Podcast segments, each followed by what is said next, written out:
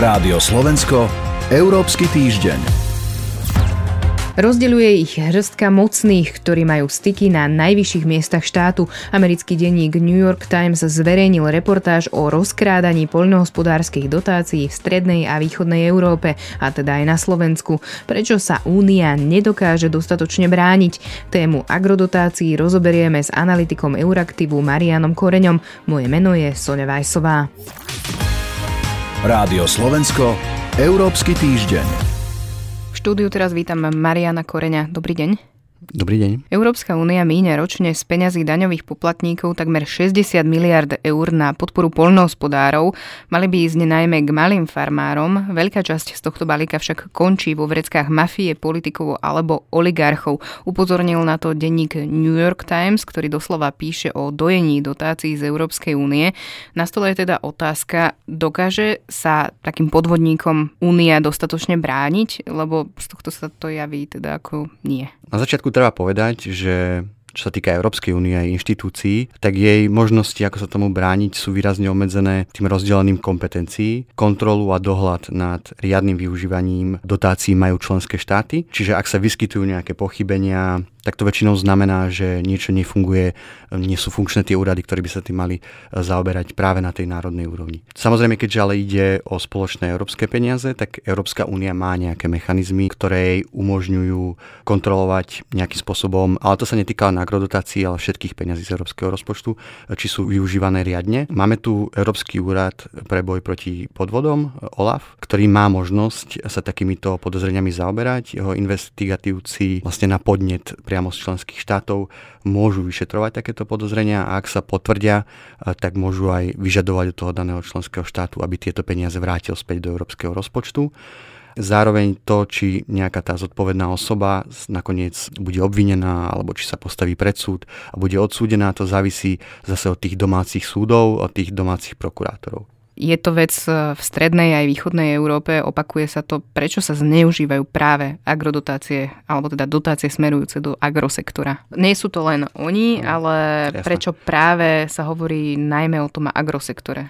Čo je asi hlavný problém, tak je to dnešné nastavenie priamych platieb, ktoré dnes tvoria viac ako sedemdesiat percent rozpočtu spoločnej poľnohospodárskej politiky a ktoré nie sú nejak viazané na nejaký konkrétny cieľ, to znamená na nejakú produkciu alebo zamestnanosť, ale sú viazané na plochu. To znamená, ak nejaký žiadateľ bude pýtať peniaze, respektíve čím na väčšiu plochu bude, či na viac hektárov bude pýtať peniaze, tým tých peniazí dostane viac. A to jednak zvýhodňuje veľké firmy, ale zároveň to vytvára aj priestor pre nejaké špekulácie. Ďalším problémom je, a v prípade Slovenska obzvlášť, a to je rozdrobenosť pôdy a ne, možno nejaká nejasnosť vlastníckych vzťahov k pôde, pozemkov. My na Slovensku máme viac ako osem miliónov parciel, máme niekoľko miliónov vlastníkov pôdy a v takomto systéme je vlastne prakticky nemožné nejak efektívne vykonávať kontrolu každej jednej platby, či išla, na, či išla správne na nejakú plochu a podobne.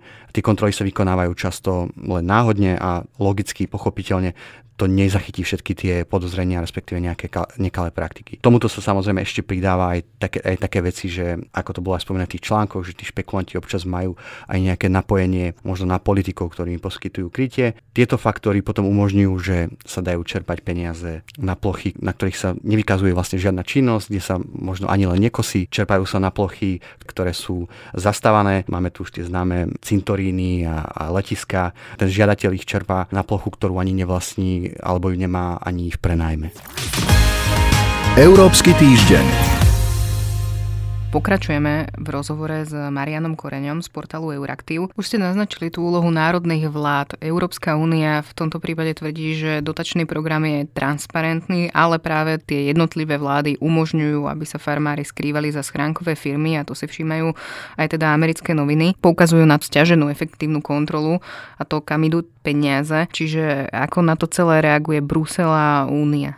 Európska komisia, ale aj spomenutý Olaf sa týmito prípadmi zaoberá dlhodobo. Celkom nedávno eurokomisár pre poľnohospodárstvo Phil Hogan v Európskom parlamente potvrdil, že práve po vyšetrovaní Olaf v prípade Slovenska a v prípade agrosektoru boli zistené pochybenia u takmer stovky osôb, následkom čoho Slovensko musí vrátiť takmer šesť miliónov eur do európskeho rozpočtu. Čo sa týka Slovenska, tak tá téma samozrejme na európskej úrovni žila i hneď potom, ako boli zverejnené zistenia zavraždeného novinára Jana Kuciaka. Hneď na to sme mali na Slovensku delegáciu z Európskeho parlamentu a napríklad, keď mal vystúpenie v Európskom parlamente aj slovenský premiér Peter Pellegrini, tak sa ho viacero prítomných europoslancov pýtalo práve na tieto podozrenia v poľnohospodárstve. Európska únia sa tento problém snaží riešiť nejakými systémovými, respektíve inštitucionálnymi krokmi. Jedným takým dôležitým krokom je, že vzniká úrad európskeho prokurátora, do ktorého sa zapojilo aj Slovensko. No a ten, pokiaľ pôjde práve o peniaze z európskeho rozpočtu, tak ten už umožní aj obvinenie, respektíve odsúdenie na tej európskej úrovni. Zároveň Európska únia v súčasnosti diskutuje aj o nejakom novom sankčnom mechanizme, ktorý by naviazal, respektíve by podmienil čerpanie akýchkoľvek európskych peňazí dodržiavaním zásad právneho štátu. Tento mechanizmus by teoreticky, pokiaľ bude vôľa u členských štátov, mohol už fungovať v tom ďalšom programovom období. Ale zase treba povedať, že Európska únia ani tieto nové nástroje ten problém za tie členské štáty nevyriešia. Ale samozrejme môže to nejak zefektívniť kontroly čerpania peňazí z európskeho rozpočtu. Spoločnú poľnohospodársku politiku, ktorá hrala dôležitú úlohu pri formovaní Európskej únie, teraz podľa amerického denníka New York Times zneužívajú tie isté protidemokratické sily, ktoré úniu ohrozujú zvnútra. Je podľa vás jeden zo základných kameňov únie teda v ohrození, ak takto sa zneužívajú tie agrodotácie? V ohrození vlastne ako taká zatiaľ nie je. Spoločná poľnohospodárska politika, aj keď možno s nejakými obmedzenými finančnými prostriedkami, ktorá ale nesúvisia s týmito podvodmi, určite bude pokračovať aj po roku dvetisícdvadsať. Bude to zároveň stále po koheznej politike druhá najväčšia rozpočtová kapitola v európskom rozpočte. Naďalej bude tvoriť nejakých tridsať percent peňazí v európskom rozpočte. Čiže zároveň aj tá podpora pre slovenských farmárov zostáva masívna aj v tom v tom novom programovom období. Samozrejme, ale Európska únia musí vyriešiť, ako zlepšiť a zefektívniť fungovanie tejto politiky a možno nejak vrátiť dôveru tým agrodotáciám. Tu na jednej strane návrh reformy, ktorý predstavila Európska komisia, návrh reformy spoločnej poľnohospodárskej politiky, dáva v tomto členským štátom nejakú väčšiu voľnosť, aby si nastavili, ako tieto peniaze budú využívať. Čiže opäť sa dostávame k tomu, že vlastne ten osud poľnohospodárstva je v rukách tých samotných členských štátov.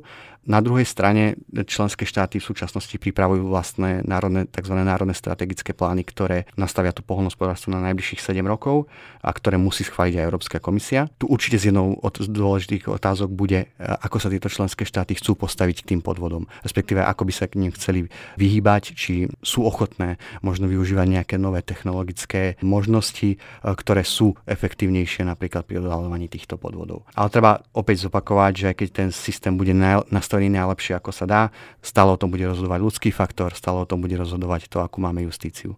Mm. Ale chcel by som ešte dodať možno jednu dôležitú vec, a že tá spoločná poľnohospodárska politika nie je len o podvodoch, je veľmi veľa problematických oblastí, ktoré sa priamo týkajú aj Slovenska.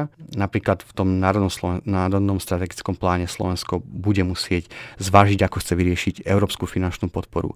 Jednak na zvyšovanie potravinovej sebestačnosti, na nejak pridanie, pridanie pridanej hodnoty do tej poľnohospodárskej výroby. A čo je veľmi dôležité, možno aj ako zastaviť úbytok zvierat, vtákov, hmyzu, cicavcov zo slovenských lúk a polí, čo je obrovský problém a čo veľmi úzko súvisí aj s tým, ako je nastavená súčasná slovenská poľnohospodárska politika. Ešte doplním takú informáciu, keď hovoríte o tom uhyne vtáctva, vlastne organizácie, ktoré združujú viac ako dvetisícpäťsto vedcov, pripisujú aktuálnej poľnohospodárskej politike únie, že kvôli nej za posledných tridsaťpäť rokov zmizlo z európskych polí a lúk približne päťdesiatpäť percent vtáctva. Toľko teda Marián Koreň z portálu EURACTIV. Ďakujem vám za rozhovor. Ďakujem pekne za pozvanie. Európsky týždeň v skratke. Európska komisia neverí návrhu nášho rozpočtu na budúci rok. Predpokladá, že Slovensko bude mať deficit verejných financií namiesto nula celá päť percenta až jeden celá dva percenta. Komisia si tiež myslí, že v tomto roku bude mať Slovensko rozpočtový deficit nula celá deväť percenta.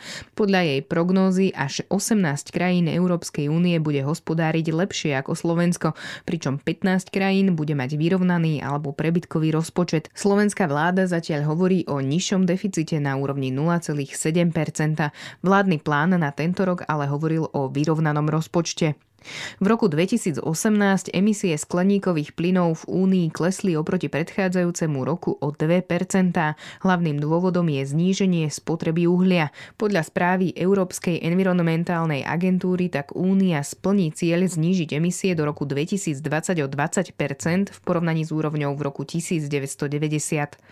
Európske justičné orgány pokračujú v kritike zmien v poľskom súdnictve. Súdny dvor Európskej únie rozhodol, že znižovanie dôchodkového veku sudcov v Poľsku je v rozpore s právom únie. Poľská vláda dlhodobo kritiku Bruselu odmieta. Na teraz je to z Európskeho týždňa všetko. Za pozornosť ďakujú portál EURACTIV a Soňa Weissová. Európsky týždeň.